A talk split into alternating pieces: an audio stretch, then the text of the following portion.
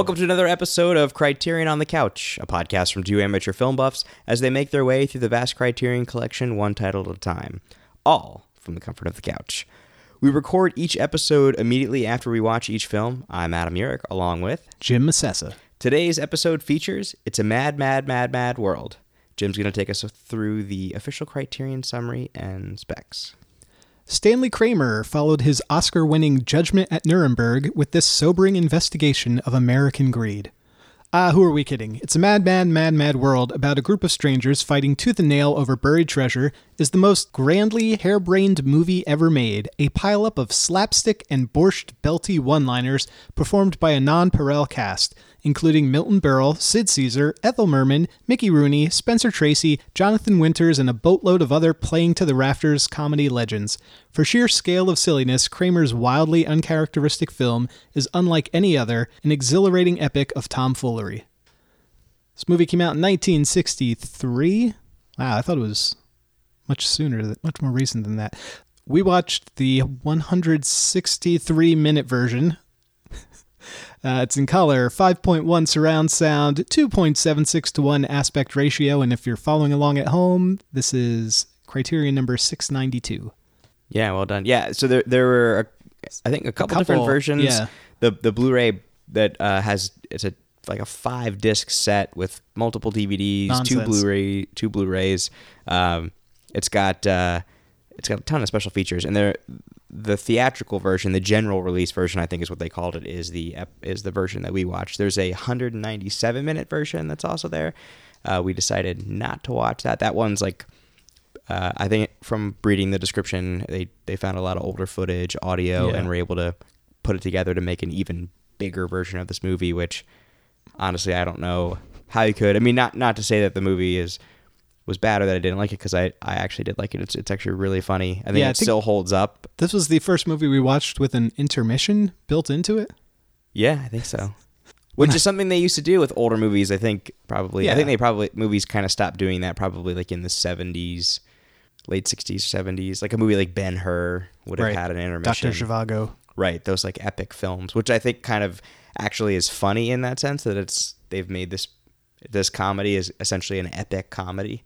Yeah, that's true. Epic comedy. Yeah, it was it was funny. I I mean, it was long, but it was pretty non there wasn't like a lot of slow scenes that made you feel like it was long. It was pretty Right. much I won't say nonstop action because it's not really an action movie, but but it kind of was. I mean, the it was filmed. It felt at least you know, especially starting out with like you know, it's got like a helicopter pop, a helicopter shot with the car Mm-hmm. speeding around. I mean, the explosions. There was a ton of Yeah. action in this. In they this broke movie. a lot of They broke a stuff. lot of stuff. This had to have been an expensive production. I didn't Oh, I look it up, but so much stuff gets destroyed in this movie. Well, also too the cast. I mean, you're talking Oh, yeah, about yeah. some of the biggest names in comedy, Mm-hmm. uh, and you put them all into one movies. Whether they had, whether they were, you know, some of the main characters, or whether they just had little cameos in the film. I mean, it was just a Right. Jerry Lewis had a cameo. Jack Benny had a cameo. The Three Stooges have a cameo. Um, Don Knotts. Don Knotts. Yeah. Yeah, I mean, it was just, it was, it was crazy. I, I also felt like somebody probably died making this movie because some of those stunts were incredibly dangerous looking.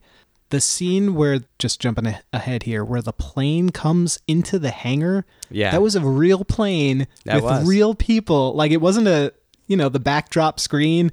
Like, uh, I don't know. I feel like if somebody didn't die, somebody was probably seriously injured.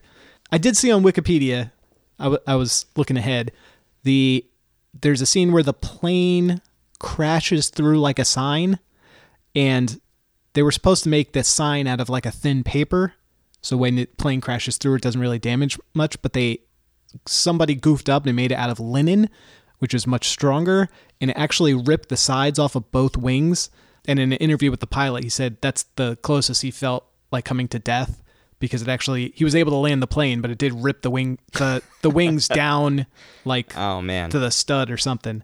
Yeah, I, I don't know. It seems like there was a lot of like crazy stunts like that. yeah, the plane. I mean, the stuff in the plane was was nuts. Uh, There, there was there. I mean, two two essentially two planes. There was the 1916 biplane, which you didn't really see a lot of. It was just kind of like puttering along, Mm-hmm. and there were more shots of that from you know the actors, and it was Right, more that the plane was falling apart than it was doing stunts. But the other plane, I mean, they were it was doing barrel rolls with you know people not even strapped in. Right.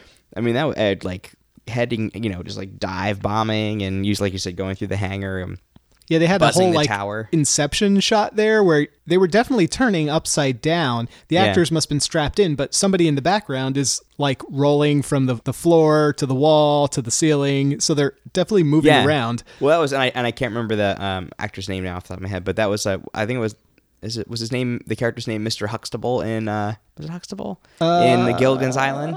Uh, no, no, it's No. um, yeah, Mr. Howell, Thurston Mr. Howell. Yeah, Huxtable was was Bill Cosby. Bill Cosby's character. Huxtable. Uh, he Yeah, was Mr. Howell, what was. Fitzgerald, I think, in this. Uh, he was yeah, like a yeah, rich Mr. guy. He, he did like Mr. Magoo and all that. Yeah, yeah. yeah. Yeah, it and something else I thought was um, they did really well in this. You know, there's there's a lot of outside shots of this movie is basically one giant car chase, and it's it's not just one car chasing another. It's usually multiple cars, and they're very distinct types of cars. Yeah. and when you're in the car looking at the people, it is a screen behind them Yeah, it's like rear projection. but the cars are always in the right order in the screen and they they're often passing each other and moving around but it I, I was trying to like pay attention to that i never saw a scene where it was incorrect Yeah, I thought that was really well done. I mean, the Yeah, amount of was- effort. Even there was a scene where they kind of like turn they they spin around Yeah. um, later in the movie, and I mean, it was the the cars that were in the background in the wide shots were in the background in those in those rear projections. and they always seem to have the right number of people in the car at the time because people are constantly switching cars in this or you end up with like one person jumps out and jumps in the other car.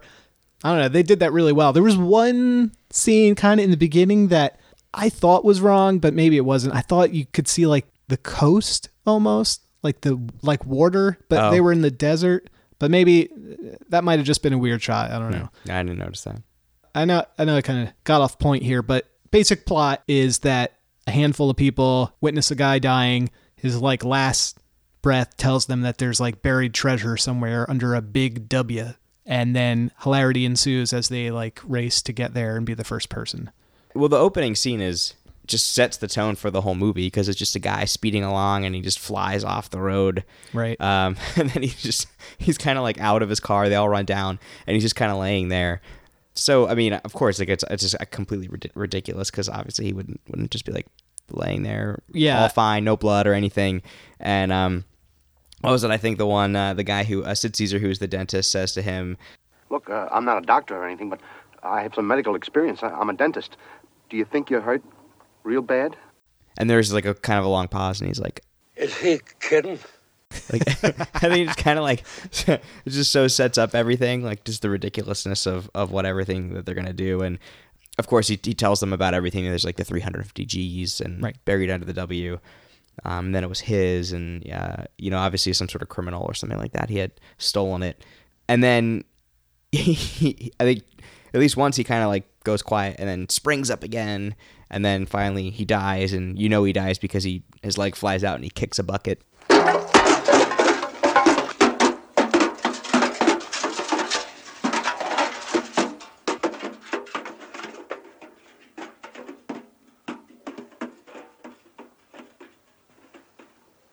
That guy's dead. and uh, Yeah, I- like I think they, they didn't really wait. There's not a lot of like pauses for laughter. Like it, not that there would be laughter, but I feel like sometimes an older movie like this kind of like really tries to push the punchline on you, Mm-hmm. and a lot of these flew by pretty quick. the physical comedy is I Yeah. mean right away Oh, from yeah. everything. Um, and the the one I feel like Ethel Merman, who is uh, uh, Milton Berle's character's mother-in-law, yeah, she is like just the running gag in the whole movie of she's constantly getting like well one she's dishing out physical you know like hitting people with her purse Mm-hmm. Uh, but then also she's always falling over or falling down Yep. getting turned upside down and shaken to get the keys out or she's falling into like a trash can or Yeah, I falling feel in like the back of the car you sitting could- on the cactus You can do a lot of this comedy nowadays because none of these people there were no seatbelts in these cars, and in almost every scene, That's somebody's true, yeah. flying out of a seat. She she falls from like the the back seat to the front seat a couple times, I think.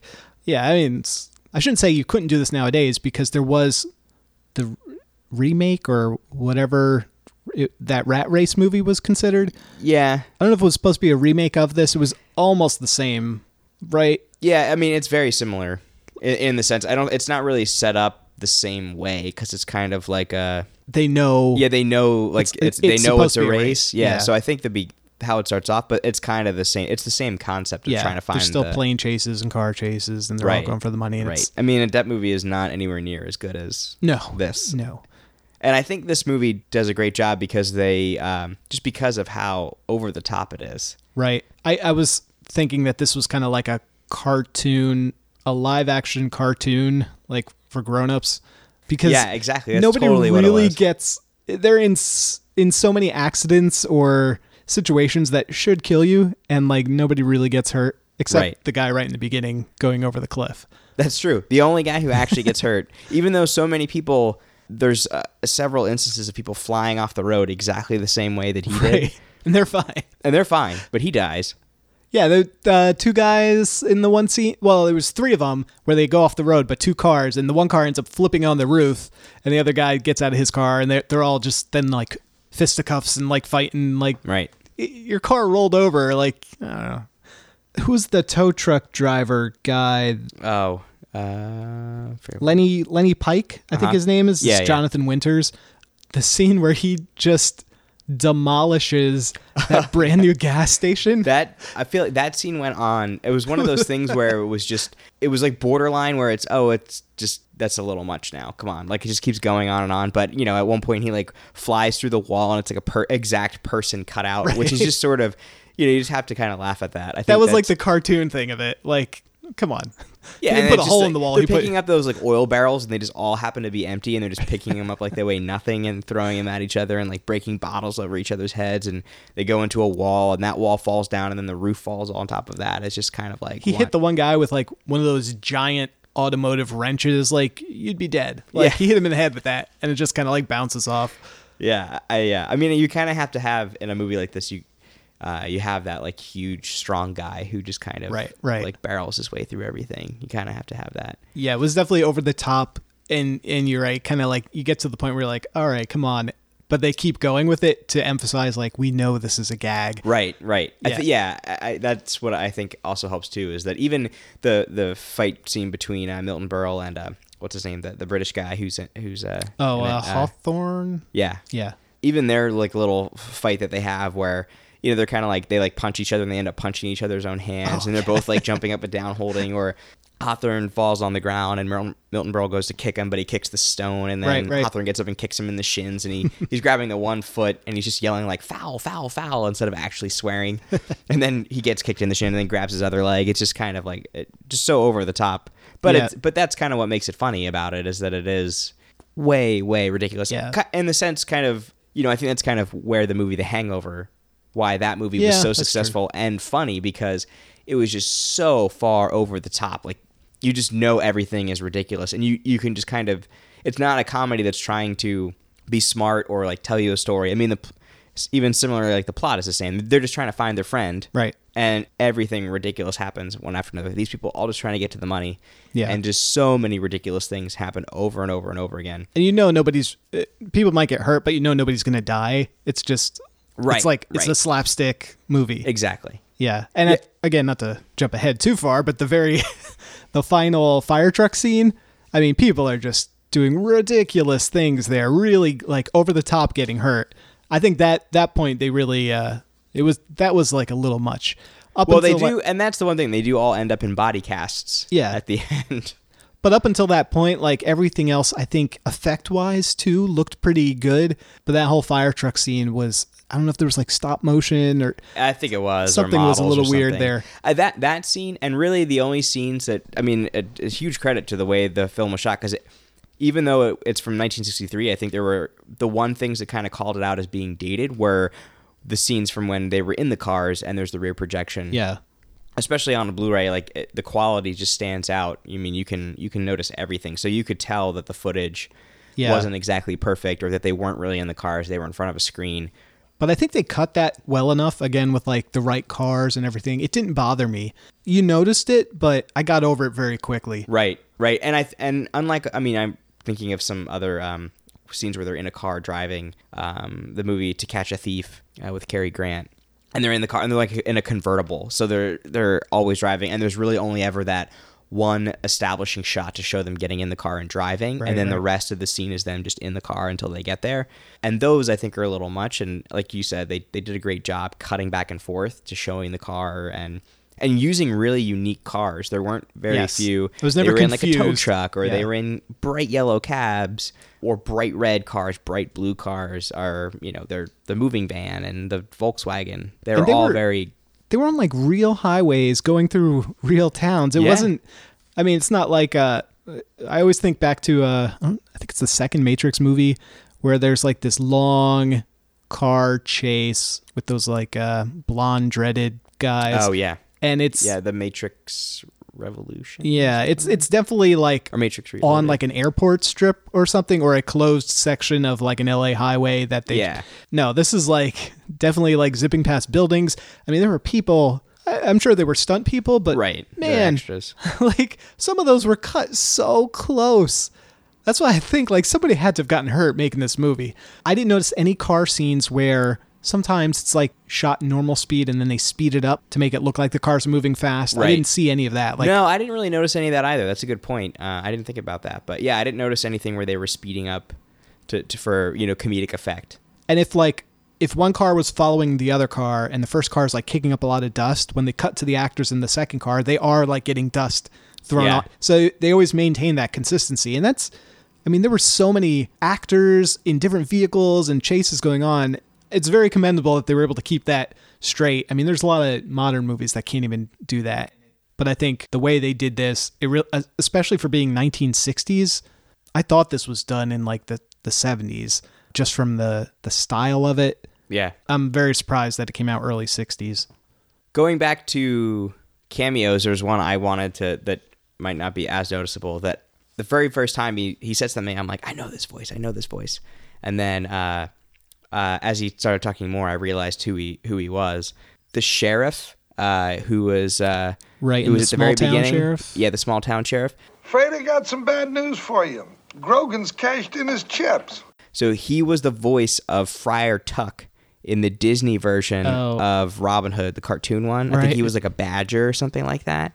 That was uh, I just I'm like ah, I know that guy's voice because I'm like looking at his face and I'm like he looks really familiar, but I, I I just couldn't place him. But then I realized as he talked more that uh, that that's who he was. I Just thought that was just kind of funny to go back. I, I always loved uh, Robin Hood. Uh, I like the scene with Jack Benny. He he just says like Trouble? Having any trouble? Yes! And we don't need any help from you! before Yeah. he drives off, he kind of looks towards the camera, which was like a Jack Benny thing, and he kind of makes his face. And in the background, you hear like the sad violin playing. right.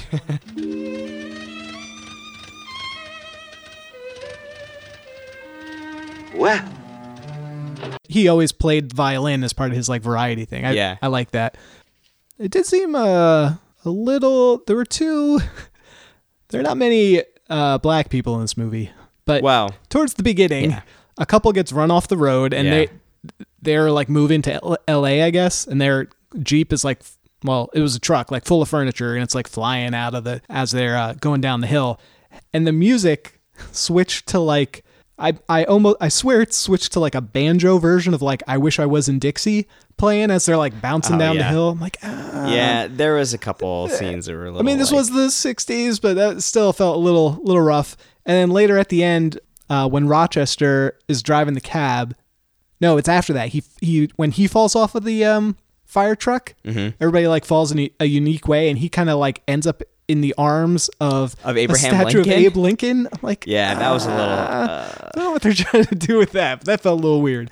Yeah, otherwise though, it was Well, there and then same thing uh, on a different note in the police station when they ask the girl, Oh, the female, and there's like a pause. And she like gets up and there's like some of this like music playing, and they all just kind of stand there and watch her go get the walk to go get the coffee.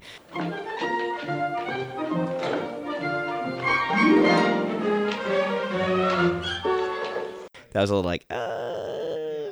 I will say though, for the aside from those, the I mean, obviously the male characters have the the main. They're they're Yeah. the comedians essentially in this, but the female characters uh, definitely I thought were portrayed. Especially you know you have like Ethel Merman and um, I can't remember her name, but the the the woman who eventually who's the um, Milton Berle's wife, Monica. who- yeah, who sees the uh, who ends up finding the recognizing the W before anybody.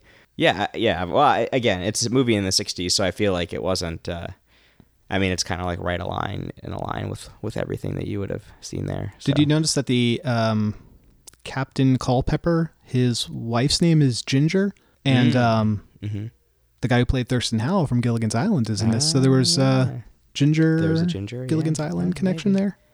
Yeah. I don't think I've ever seen Buddy Hackett in anything before, but he really reminded me of like a, I guess, '60s version of Joe Pesci. yes. He kind of had that like look when he got angry and his voice kind of raised. He kind of sounded like Well, an angry he's, Joe uh, Pesci. So you, ha- he's, he's definitely done a lot of. He did a lot of cartoon voices and stuff. I could see that. I believe he was the.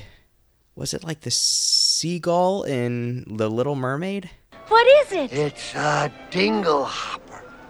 Humans use these little babies to straighten their hair out. Uh, Pretty sure he yeah, was the yeah. seagull in The Little Mermaid. Okay. That's all I can think of. I thought of that again, just going back to Disney cartoon, Yep. cartoon version. I feel like a lot of these actors did like cartoon voices later in life because they have such distinct voices. Oh, abs- Well, definitely, a lot of them definitely did go on and do that. Ethel Merman probably did too. I know she's. I've heard like some Broadway soundtracks that she was on. Uh, I think she was in like Anything Goes and some other. Mm-hmm. Yeah, she was in Anything Goes. Absolutely, yeah.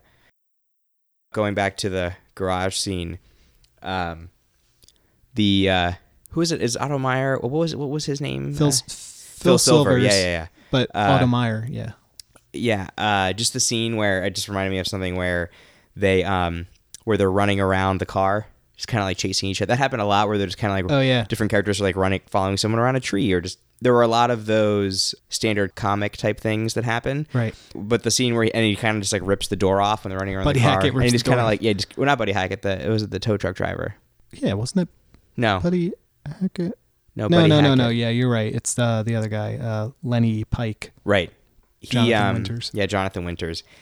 And he kind of just like runs to the car and grabs him. So a long time ago, when my brother, my younger brother, was maybe like, I don't know, like four or five or something like that, he did something wrong. And my dad was like chasing him around the sofa.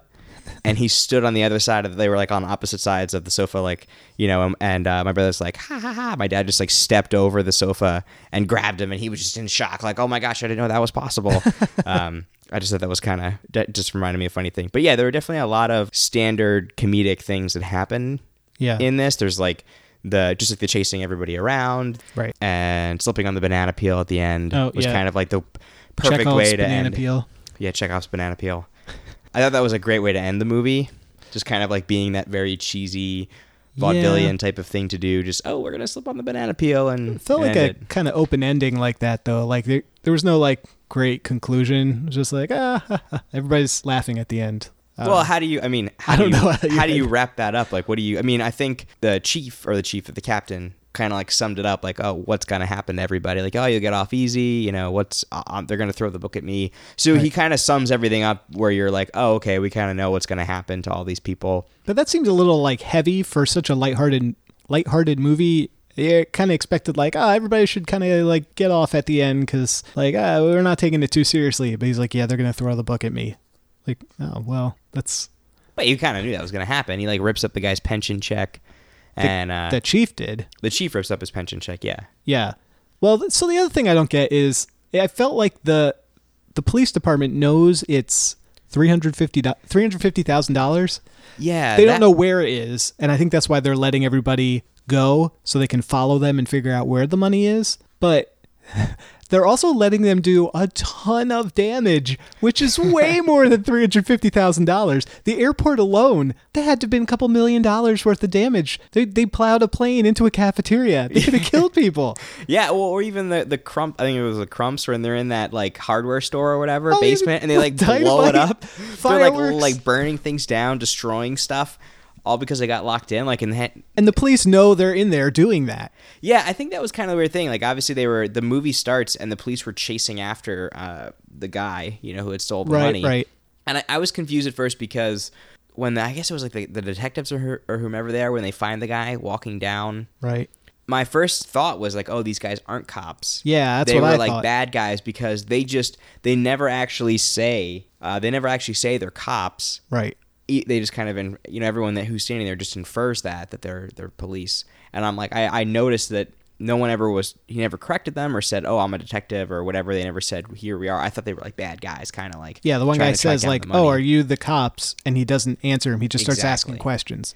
yeah. Yeah, that did seem a little shady. But it is weird that they just kind of have this full-on surveillance over all of these people. It was it was just you almost the have police are that. a narrator. That's all they're really there for. Right. They're to narrate the movie. they're the they're the side commentary like at ha- having the audience be able to kind of f- keep up with what's going Right, on yeah. make sure we understood who's who who was who getting people's names right especially after when you come back from intermission there you're like in the police office and the one police officer is kind of summing up to the other guy what's going on Right. like well these people are in this car it's like oh okay thanks i just got my snacks i don't remember what's going on in the movie you're filling me in yeah yeah that was definitely a, an interesting aspect to it uh, and i think made it a little bit more funny because they were kind of rooting for uh, when they were uh, when the Crumps get locked in the basement they kind of have the thing about uh, oh we'll let them out and the one guy's like That ain't fair. It ain't fair. What ain't fair? They got themselves in there. They ought to be able to get themselves out. Uh, after all, if you help them, you're not being fair to the others. But the moment anybody gets to where they're going, we're gonna pick them up. So what difference does it make who gets there Uh, first? it's a race, ain't it? What do you want to help that dentist for? Me? I've been pulling all the while for that other guy, Pike, with the furniture van. The rules ought to be the same for everybody. Otherwise, it just ain't fair. Central to F7. No, we'll leave them where they are. See what happens. Watch all the exits, but render no assistance. Over. Are you happy? and he just kind of smiles yeah that was i mean that's all there for you as the audience. It's not it doesn't serve any purpose for the movie. I like that. I liked having um somebody there to just kind of keep things straight. The map on the wall kind of gave you an idea of like all right they're up here this is where they're going. They're maybe halfway through so i know i'm about halfway through the movie. Did we talk about how Peter Falk was in this? When we had, I know when we talked about cameos. one of the cab drivers? Yeah, it, that was more than just a cameo though because he Yeah, has like oh lines yeah, he is. He was definitely in it. But yeah, and I, uh, I thought that was just kind of funny because at first you hear his voice and you're like, "That's Peter Falk," and then he's yeah, he definitely was ended up being a main. And the main other cab towards the end. driver, I don't know if it's just his middle name, uh, Rochester, but he was he was always on the Jack Benny show with Jack Benny. He was Mm-hmm. like his kind of like butler or something. and the Three Stooges. Did we say the Three Stooges were in? They That's were like a true cameo. The camera yeah, just kind of pans by and they were just like they're just there as the firefighters. yeah. I was really expecting with the amount of slapstick in this movie that they were gonna get into some shenanigans, but you never see it. Yeah, and I didn't know if the guy who was Colonel Wilbur Wilberforce. Was, Which one was he? He was the guy. He was the colonel giving, which was Oh, a whole oh. funny thing in and of itself. Because He was Carl Reiner. That was right? Carl Reiner. No. Yeah, I think so. In the pilot's tower. Yeah. Yeah, I think that was Carl Reiner. I don't think it was. I think I think he would. Carl Reiner was was the guy who was standing up, the tower operator. He was Yeah. like, no, the Isn't that who you're Colonel. Wil- no. Colonel Wilberforce is the guy who was like the guy giving them directions on the plane of how to land and Oh, oh, stuff. oh, oh, the which guy who gets tangled up in the right, wire. He's like this, which was kind of funny because he's this this. You expect him to be this air, you know, he's like a Air Force colonel or whatever, and giving the pilot. And as the thing goes on and on, he's getting like way too into it, and he's Right. got he wrapped himself around. He falls out of the tower. It was just like getting super stressed out about it. Now, the stick that you're holding there, uh, that is, I assume that, uh, men, are you holding that stick? Is somebody holding that stick? Over. What stick? Oh, the wheel. I'm holding it. We both holding it. Oh, good. But the one thing that was funny was to me was that uh, when they said his, his name was Colonel Wilberforce, and I and I thought of an episode. There's an episode of The West Wing where Martin Sheen and um, and his wife Abigail Bartlet are sorry, well, the president and, and his wife uh, Bartlet are in the they're like bedroom or whatever, and they're talking about something, and he goes on this little riff about people naming their cats after like having like human names, and he Yeah. he says. Whatever happened to Mrs. Wilberforce? She moved to Miami and took up massage. Really? Last I heard. What the hell are you talking about? Well, you're the one who asked me. Wasn't. Mrs. Wilberforce our cat? She was our housekeeper. Really? But I wondered if that was an old ref- if that was a reference that you know Aaron Sorkin had put into the show to Could reference be. it's a Mad Mad Mad, Mad World because it's just such an odd name to have in there. You know, there was Uh, a, an episode of The Simpsons, and I don't remember why this happens, but there's somebody in that episode who says that there's like a million dollars buried under a big T in Oh, really? Springfield. There's some like shot for shot kind of remakes, and I remember there's one guy. He's not a regular character on The Simpsons, but he I think is supposed to be uh, Otto Meyer Mhm. from here, and he's in a car trying to cross a river at one point, Yeah. and Milhouse like tells him, "Yeah, you can cross the Oh, river," yeah, and he so like can't a cross. of the movie He's like, "You told me I could cross this river," and he's yelling at him as the car like sinks Yeah. down. That I, as soon as that scene came on, I'm like, "Oh wait, this was in The Simpsons." Well, and that that scene's another good one too of going back to those like comedic bits because he's sitting in the car as it sinks and he's just sitting there with his arms crossed and he Right, doesn't he doesn't move, care. and it just sinks down completely goes over his hat and everything. It's just just completely and he ridiculous. just stole that kid from his He parents. did. He just kidnapped It's like. I get in the car. All right. It's like a six year old kid. He just drives away with them and nobody seems to care. Uh, the the other thing that usually bothers me in movies like this are the like old timey talks where people were like, "What's the big idea?" or "I tell ya, what do you mean? Just a minute, by George!" Like things that nobody really says, but Yeah. they were so quick in this that it didn't really bother me, and that the characters who were saying it, it was their type of personality. It wasn't like just old timey talk that I think we had talked about. It's, it's like a name for that. It's like a fake. It was like the uh, a name given to a style of talk that was like taught in acting schools, but it wasn't Oh, like yeah, a real. yeah. Yeah. Like nobody really talked like that. Yeah, it was. It was only a few people that really did it, like the British guy. Oh, upsy daisy. I say, I'm most frightfully sorry. I say, jolly nasty accident there. Jolly lucky nobody was hurt. The Colonel Hawthorne Oh, yeah, and, yeah, and Colonel some of the other people. I liked how that. Speaking of just the way he was talking, but he, he had that super like stereotyped British accent. Yes.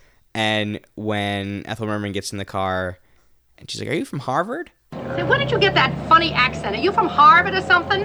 Harvard? Oh, rather not. I'm English. Sounds so foreign. Yeah, it was like a very ritzy type of English, like not not something you would hear nowadays. I feel like I never hear somebody with that type of accent in a British. Right. That's. I even turned to you at one point and said, "Is, is that his real voice?" Yeah, I think it, it definitely is. Uh, one of the things I wanted to bring up too that I thought really made this movie stand out more uh, was we didn't really talk about the frame rate, not the frame rate. I'm sorry, just like the framing of it. It was shot in because it came up on the screen during the opening credits, which we should talk about the opening credit scene in a minute. Uh, but it said it was shot in ultra panavision, Yeah, I saw that. So it was even meant. more widescreen than wide, like the normal widescreen would be. It was two seven six. Yeah, two seven six to one. And even nowadays, the average, like the the normal widescreen ratio of a movie, like a big blockbuster movie, like a Marvel movie, would be 186? two point three five to one. All right. Yeah, that's. And we've talked about aspect ratios before, but I mean that was back in this. I mean, at this era was really, I guess, like into the fifties was when they started doing. You know, we talked about this before about like compete with television, Mhm. do the widescreen stuff. But I mean, this was shot as like an epic film yeah. even the cinematography was really really good i thought i mean th- almost the entire um, actually pretty much the entire movie was shot outside Yeah. with very few exceptions of Yep. indoor scenes The colors were great. and the, yeah the color was really good i mean the, this blu-ray restoration of it was really good i thought Yeah, it said it Um, was restored from a. f- It was like a 4K restore or something, which I don't get since we're watching it on Blu-ray. And I know you've explained this to me before, but I don't follow all that. right so it's not a the the criterion ha- hasn't released anything that's on a 4k blu-ray disc so essentially what a 4k like if it's made from a 4k restoration or however they phrase it if it's from a 4k restored 4K digital film transfer. Right. So what that the general so what that means is they scanned the 35 millimeter print. So this movie would have been shot on 35 millimeter film. Right. They scanned that in at 4K. Okay. So by scanning, they scanned it into 4K. They restored it at that resolution, and then it's converted down to high definition 1080p to be put onto the Blu-ray disc. Okay. So, So if they wanted is- to re-release this in 4K, they already have it. Now. Exactly, exactly. That's I think as we go through the Criterion collection, there's a they highlight the restorations and more so because that that's the big thing with the Criterion collection is Yeah. that they're taking films and doing great restorations of them, and that if you have a the Criterion version of a film, it's going to pretty much be the best version of the film you'll see. 4K technology is in TVs and Blu-rays is new, but they're, they're scanning them in at that to have more resolution to work with from like a digital perspective. But we've I think watched movies or I've at least seen uh, some that have say that it's a, it's a 2K resolution, Yeah, I which think Pan's still Labyrinth was the 2K be right. So it would still be higher than high definition. Right, but they don't have as much to work with if they're trying to clean up anything like remove, remove grain or don't right and i don't know what the decisions are behind doing that i'm sure it costs more and it takes more time like more data to scan something in at 4k Yeah, it could be that. how, how it was shot originally too. So something like Pan's Labyrinth, and I don't know this, it, it could have been digital when it was shot. No that more- would have been shot on film But something that's more recent it may not need to be. I don't know. I was going to say like so. This was a, a '60s movie, so it, there was probably more to clean up on it because it's an older older film. It was film, whereas something that might be more modern or digital probably doesn't need to be. I mean, if it's digital, they probably don't even need to. well no if it's digital it was sh- either shot at you know in high definition shot at 4k This is Um, the amateur part of our statement about amateur film because I don't know what I'm talking about. Well, either way, what I was getting to was the Yeah. aspect of how it was shot was that it, and I think I might have mentioned this earlier, but I, I really felt like it was it was shot like an action movie, It was, yeah. and and there were a lot of scenes in it that we have, that we've talked about that were very action movie, like Mhm. explosions and huge. The car even though they were comical, yeah, the car chases, but like the fight scenes were were comical fight scenes. They weren't Right. like overly. But there was a couple, you know, shots that I really liked f- from a cinematography aspect. Was definitely the opening scene of like the helicopter shots of the car, kind of winding road and and all that. And I really liked towards the end of the movie the shot of from within the hole that they were digging, kind of looking up, and you see all the characters' heads are kind of in a big circle Oh, yeah. around the edge of the frame, and they kept cutting back to that as they're looking in to see what it was. I really liked that. I thought that was a great. they did that in The shot. Simpsons too at the end. Oh, did they? They're all digging the hole. I think that's how it ends. They never actually find it, but they're still digging a hole, and then they realize they've dug the hole so deep nobody can get out of the Right. hole, and and I think the chief is yelling at them like, "No, dig up, stupid." It's a good episode. Uh, I think the aspect ratio worked pretty well here too with some of those car chase scenes because the road is so windy. You could get a lot of the road in the shot, Yeah. and you're seeing like you really see all the surrounding. I think that really adds to it. You're not just watching like one section of road zip past. You see them winding through the mountain, and you see this car's passing this car. Now this car's pulling ahead. You can get all that in one giant shot versus having to cut back and forth and back and forth. I think you kind of mentioned earlier about even just the the cost of how like what the budget of this movie must have been. Almost the whole thing was shot on. I mean, it was all shot on location. Yeah. there were some obvious things that were shot on sound stages and stuff like that. But I mean, I, I, it, we we definitely have to look up what the budget of this was if you can find it like on IMDb, and then what the what the gross was. But even the so even the film screens behind the cars when they're doing the indoor car shots, the film screen they're showing, I think, is it looks just like the same shot of the outside of the cars. Oh yeah, they would have had a second unit or whatever shooting the on you know shooting those things as they were. yeah. know, So they did. I mean, that was all s- still shot on location, even though it's on a film screen later. Uh, Really good. I was very surprised with how well the production of this was made. I, I was expecting a much cheesier looking film. I, I mean, Stanley Kramer is the director, I believe. I, I don't know what else he's done. I don't know if I've ever seen anything else he's done. I don't know if you know of anything he's done. Um, no, I the don't. name was familiar to me, but I don't I don't know what I've seen. I don't know if he had amazing connections to get this many well-known actors into one movie. I feel like this is like the Love Actually of the 60s Yeah. where you're just like, "Hey, you, you, you know, we're doing this movie, just have a right. part." It's kind of like an Oceans. yeah, yeah. uh, I mean, obviously the original Oceans was the same thing. Yeah. Uh, but then just to have that, you know, all star cast of just like everybody wants to kind of be in the movie. I was trying to think of another recent comedy that was like that. I mean, obviously when you get into some of the like, you know, we talked about The Hangover, but Right. I know there's sequels kind of. There's like a whole series of like the Love Actually type movies where they do them like there's like a New Year's Eve one, there's like a Valentine's Day one where they just get all these I wouldn't say A level actors, but at least B level actors that you're like, oh, that's uh, George Lopez or like people you know. Right. May not be cream of the crop, uh, but they all just come together for bit cameo parts. Right, and it's obviously everyone was having a good time making. Oh, yeah. making the movie. It reminds me of the TV show Psych because it's that that show gets so go- was so goofy and over the top, and they had so many celebrity cameos, Mhm. almost one per episode, if not more than one per episode.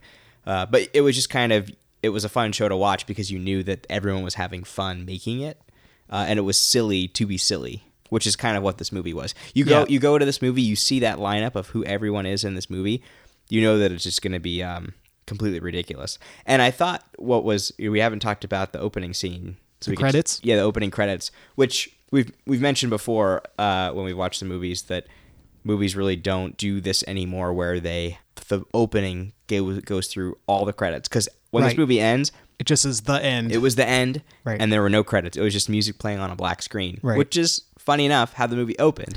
and I think we both sat here and we're kind of like, uh, I mean, something wrong? Something Like- wrong? We saw the MGM lion come up and do that, and then The screen just goes the black. screen just goes black, and it's playing, you know, uh, the theme song of "It's a Mad, Mad, Mad, Mad World."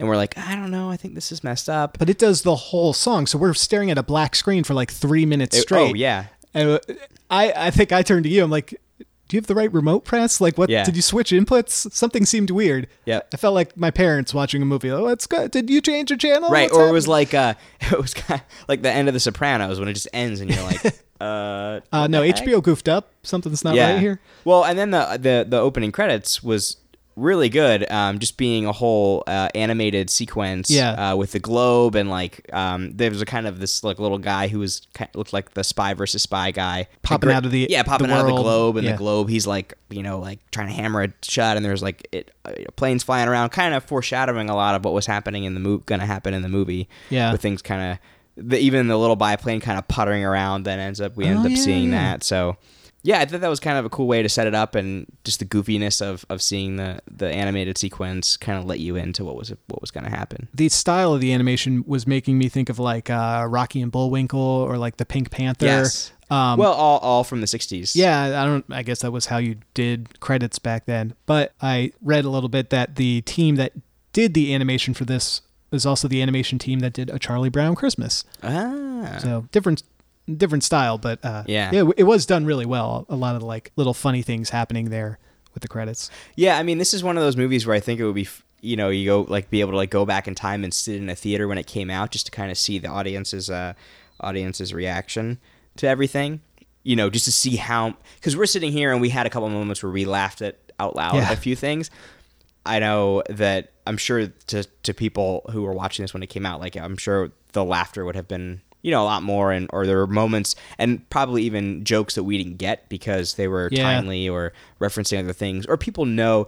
I'm sure these actors were in so many other things that I I wonder how many more nods to or little references to other things that they've been in or characters that Yes. they played were in here that we just completely missed because we weren't as deeply familiar with their work. One of the car chases goes past a policeman who's like directing traffic, and the he had he, I- he's somebody I don't know who he is, but the camera really paused on his face, and he like whistles, and it's kind of it definitely seemed like a nod to whoever this person is or who he's Right. played, but that was lost on me. I didn't know who it was. Some of the humor felt very ad libbed, like some of the lines, especially Yeah. more towards the beginning. It's like this is kind of the gist of what we want you to say. Go with it, because they're all comedians. So they probably Right. did a couple takes where like like Mickey Rooney's just saying something, and then the other guys are kind of working off of that. I don't know. There was definitely a lot of that, especially with Mickey Rooney and um, Buddy Hackett, because they're just like arguing with each other. Yeah. and it was just done. I mean, obviously they're great comedians, but just the way they're going back and forth with each other it was just so well done. I, th- I mean, Did you catch? not? So uh, Mickey Rooney's name is Bell, Mhm. and Buddy Hackett is Benji. Yeah. But the, so their full names are Ding Bell, and the other guy is Benji Benjamin. like, but nobody ever calls him that. It's just like a weird They introduced themselves as that to uh, Bell and Ben or something. yeah like to uh, what's his name Fitzgerald the pilot Yeah, the- yeah. Mr. Howell.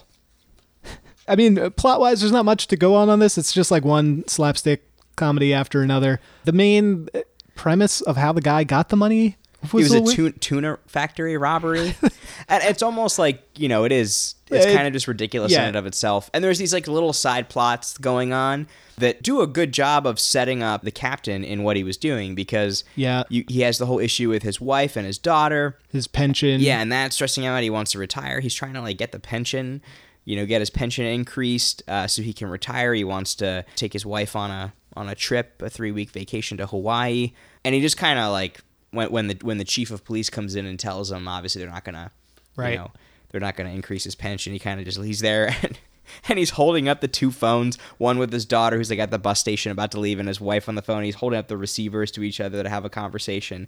Your wife. She's on the other phone. Ginger, Now listen, Ginger, I've got Billy Sue on the other line. Uh, uh, Billy Sue, just wait one minute, will you? Ginger. I'm here. Ginger, can you hear Billy Sue? She's crying. Billy Sue. She's in the bus station and she's crying. But she's waiting for you to tell her. Billy Sue. Billy Sue, are you are you listening? Billy? Are you listening to your mother? Billy Sue, your mother is speaking. Listen to your mother, sweetie. Billy Sue? Billy Sue, listen to your mother.